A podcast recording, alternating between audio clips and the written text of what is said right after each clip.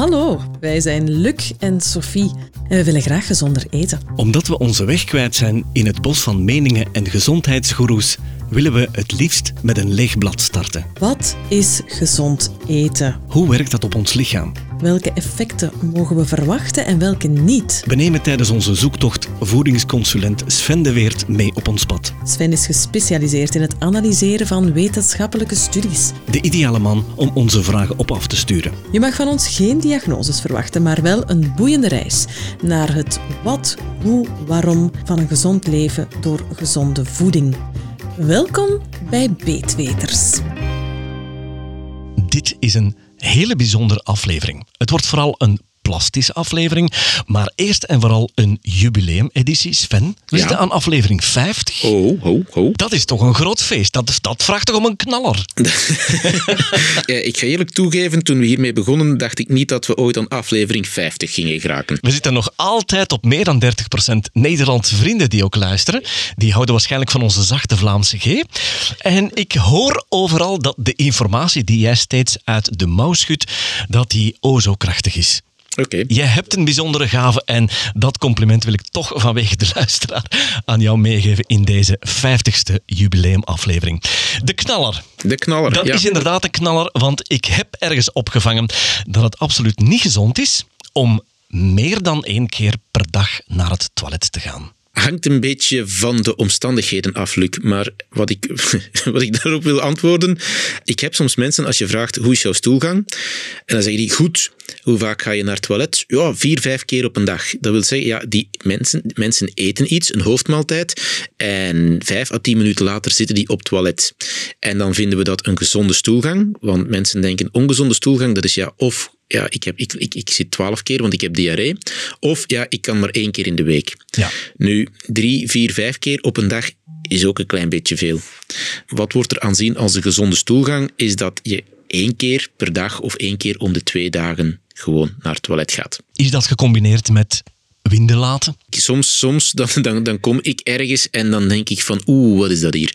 Dan eh, hoor en ruik je, als je zo ergens publieke toiletten, dan hoor en ruik je van alles en dan denk ik van ja, dat, dat klinkt en ruikt toch niet zo. Ik beloofde jullie een plastische aflevering en dat wordt het stilaan. Iedereen heeft wel een kameraad die inderdaad veel naar het toilet kan gaan, maar die ook zoveel winden laat en waarvan de hele groep meestal even buiten moet gaan. Een Ehm, overdreven geurtje, zeg maar. Ja, ja. Volgens mij hoort dat samen met die niet gezonde stoelgang. ja, daarvoor niet meteen eh, met kanders mee samenhoren. Wanneer we zeggen van veel winden laten, zou je zeggen, Luc, we, we laten allemaal winden. Dat echt? Ja, dat is iets, iets heel natuurlijk. Ik weet niet, zeg eens, hoeveel winden laat jij op een dag, denk je? Ik ga voorzichtig zijn, een stuk of vijf. Een stuk of vijf? Wel, normaal gezien zijn er dat ehm, toch een, een paar meer. Gemiddeld zo een twintigtal. Echt waar? Daar gaan er een aantal bij zitten in je slaap. En daar gaan, dat zijn ook, ook gewone kleintjes bij. Nu, normaal gezien merk je dat niet echt. We me- we merken dat pas wanneer we ze echt een hele grote, dikke, lange moeten laten. Eh, bij sommige mensen nog met een hoop lawaai bij. En we merken het zeker, en, en andere mensen zeker, als ze dan nog heel hard ruiken. Ik, ik, ik heb een kameraad en die is echt verschrikkelijk, Sven. En het is elke keer als wij samen zijn en die, die laat dan zo een wind. Ja, dat is echt niet te pruimen. Echt waar. Ja, nee, ja, ja, ik geloof u, ik geloof u, Luc, ik geloof u. Nu, en eh, dat zijn zaken... Kijk, wanneer zeggen mensen, als, als ze bij mij komen, ik vraag van, en hoe is de stoelgang? Hè, ze dan zeggen van, ja, zoveel keer. En dan vraag ik, winderigheid? En als mensen dan zeggen ja, dan wil dat zeggen van, ja, dan laat je er meer dan twintig, want dat zijn de mensen die dat het effectief weten, horen, voelen ja, en, en, en ruiken. Dus, dus dat, zijn dan, dat is dan veel meer. Dat is meer dan 20. Eh, die zijn ook groter in volume gewoonlijk. En ja, als ze dan ook nog eens een keertje ruiken, dat is voor de meeste mensen het meest vervelende. Want als je ergens een wind kan laten en hij ruikt niet, dan kan je er nog mee wegkomen. Als hij wel ruikt, ja, dan heb je een probleem. Nu, winden laten is, is, is eigenlijk normaal. Waarom? Ja, ten eerste, wij, wij krijgen al lucht binnen. Gewoon door te ademen, te eten, te drinken. Wij happen ook lucht mee binnen. En die lucht moet er langs ergens ook terug uit. Dus een, een deel van de lucht die wij inhappen, komt er gewoon uit als wind. Maar ook wanneer wij gaan eten, dan gaat ons eten verteerd worden. En in de dikke darm zitten daar een hele hoop bacteriën en die gaan onze, ons, ons voeding gaan verteren. En als bijproduct kan daar een deel gas ontstaan. En die gas, dat zijn onze winden. En dat, wordt er dan, dat komt er dan uit. Als er dan ook nog eens een keertje onverteerde of, of ja, veel onverteerde of, of minder goed verteerde eiwitten bij zitten, dan gaan ze ruiken. Dat is de oorzaak. Dat is de oorzaak. Dus die mensen die veel winden moeten laten en ook stinkende winden, dat is niet zo gezond.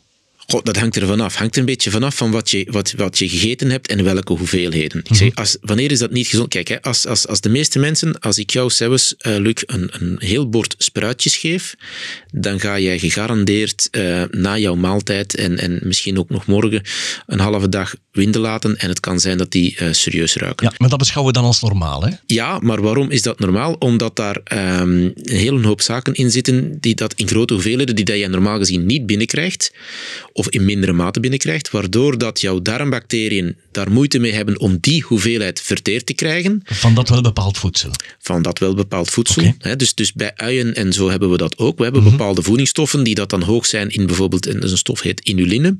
En dan, dan, dan krijgen onze darmbacteriën, dat als je daar, daar als je dan niet gewend bent van daar veel, van grote hoeveelheden van te eten, krijg je dat moeilijker verteerd en dan gaan die winden ontstaan.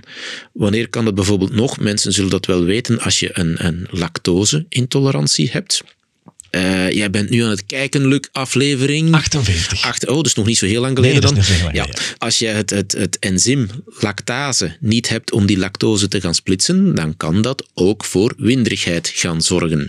Dus er zijn wel een, een aantal mogelijkheden. Als je ineens uh, heel veel vezels gaat eten, mensen die dan niet, zo, niet gewend zijn van veel vezels te eten, hè, vezels zijn, zijn onverteerbare koolhydraten, en je gaat, die gaan, je gaat die gaan heel veel gaan eten, en jouw darmbacteriën zijn niet gewend aan die grote hoeveelheid, dan gaat er ook een hele hoop lucht ontstaan. Wil je dan zeggen van, oh, ik mag geen vezels meer eten? Nee, want, Luc, de vezels zijn de voeding voor onze darm. Voor onze goede darmbacteriën. Dus we hebben vezels nodig.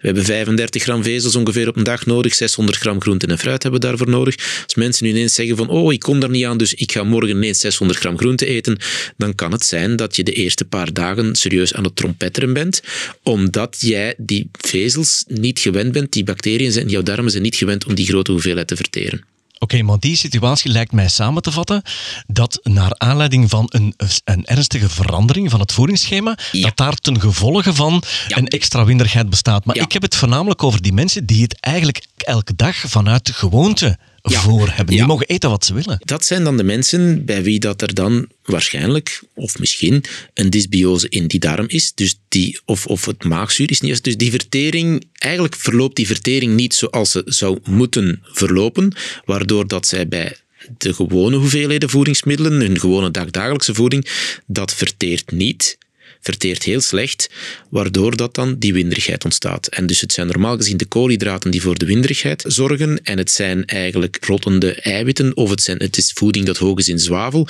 dat dan voor die ja, rotte eierengeur gaat, gaat zorgen. Is dit op te lossen door aanpassing van voeding? Um, ja. Dus, Godzijdank. Ja, ja we, we, moeten eerst weten van hoe of wat of waarom. Dus als het, als het, uh, we proberen eerst altijd met voeding, dus, maar zoals gezegd, het kan ook zijn dysbiose in de darmen. Ik hoor jou spreken over een dysbiose. Wat is dat precies? Wel, dysbiose is een, een mooier woord voor um, dat de darm uit evenwicht is. Het zit niet goed. Dysbiose is, er zijn te weinig goede en er zijn te veel slechte. Ja, dat daar is hebben we het lang geleden ook over gehad. Hè? Ja. ja. Mm -hmm. Dus met andere woorden, de, de, het, het, milieu, dus de, er zijn te weinig goede, te veel slechte in jouw darm. En dan kan het ook gewoon dat dagdagelijkse voeding niet goed verteert. Oké, okay, dat is aflevering 5, darmbacteriën. Voilà, aflevering 5, darmbacteriën. Dat, is, dat is al wel eventjes geleden, dan af, aflevering 5, darmbacteriën. Maar ik wil maar zeggen, het, het kan zijn dat, jij, dat, dat er wormen, parasieten, overgroei van, van gisten en schimmels van, van andere bacteriën in jouw darmen zitten. Dan mag je nog je voeding gaan aanpassen. Dan zijn die nog altijd niet weg. Dus die gaan ervoor zorgen dat jouw eten slecht verteerd blijft en, en dat je problemen kan hebben. Mm -hmm. Dus er zijn um, firma's, labo's, die dat zich specialiseren in, in stoelgangtesten. En dan kan je een stoelgangtest bij iemand die daarin gespecialiseerd is, een stoelgangtest laten doen. En dan kan je gaan kijken, heb jij inderdaad een overgroei van bepaalde zaken? Hè? Gisten, schimmels, wormen, parasieten, die zaken allemaal. kan ook zijn dat je bijvoorbeeld uh, met een helicobacter in je maag zit. Met een wat? Een helicobacter is een bacterie die dat in jouw maag kan, kan overleven. En dat wijst erop dat dan, dan kan je problemen krijgen met de zuurtegraad van je maag. En als die maag niet zuur genoeg is, dan gaat daar ook vertering heel slecht gaan. Dus, dus eiwitvertering bijvoorbeeld begint in jouw maag. Als die maag niet zuur genoeg is, gaan die eiwitten niet verteerd geraken. Ja, slecht verteerde eiwitten, dat zorgt dan voor stank bij de winderigheid. Met andere woorden, ik besluit dat er verschillende mogelijkheden kunnen zijn. Ja, bij heel veel mensen is het zo, we eten niet voldoende vezels.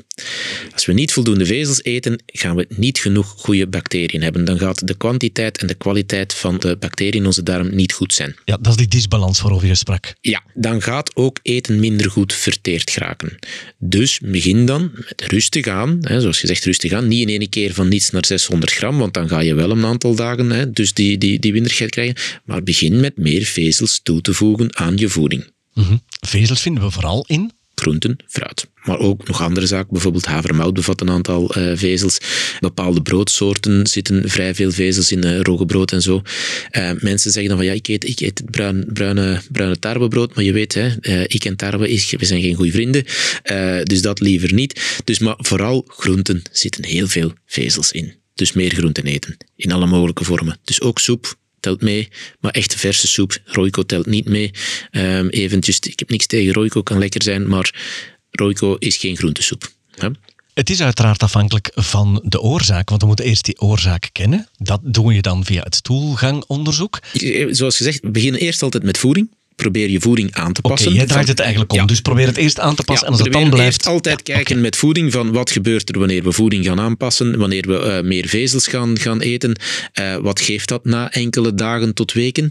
Is dat geen verbetering of verergert dat nog? Dan kan je zeggen van ja, kijk, misschien toch eens een keer nodig om te laten testen of dat er geen dysbiose in die darm is, of dat daar geen beestjes aan het groeien zijn of aan het leven zijn die dat er liever niet zijn. Dan kan je die weg gaan ingaan. Ik heb me ook laten wijsmaken dat het uh, s'morgens meteen een wind laten als je wakker wordt of niet, dat dat ook een signaal zou kunnen zijn van een goede of slechte werking? Wel, als je s'morgens wakker wordt en het eerste dat je zelf merkt of jouw partner merkt is dat je opstaat en er komt een hele hoop ja, gas uit. Oftewel ga je dat dan horen of ruiken, mhm, denk ik. Ja ja, dat wijst er wel op dat het eten dat jij de avond daarvoor gegeten hebt, dat dat een hele dag in jouw, in jouw darmen, in jouw maag gezeten heeft, of een hele nacht, dat dat niet verteerd is dus, en dat daar een hele hoop gas ontstaan is. En als jij dan gaat opstaan en gaat bewegen, dan komt dat gas er allemaal uit. Dus uh, dat, dat wijst is een, een, ja, een beetje een sein van slechte vertering. En het is sowieso een signaal van voeding dat niet helemaal verteerd is geraakt, door welke reden dan ook. Ja, ja. ja, je moet altijd gaan achterhalen welk dat de reden is. Is het omdat jij te weinig goede bacteriën hebt? Is er omdat er te veel slechte bacteriën zitten?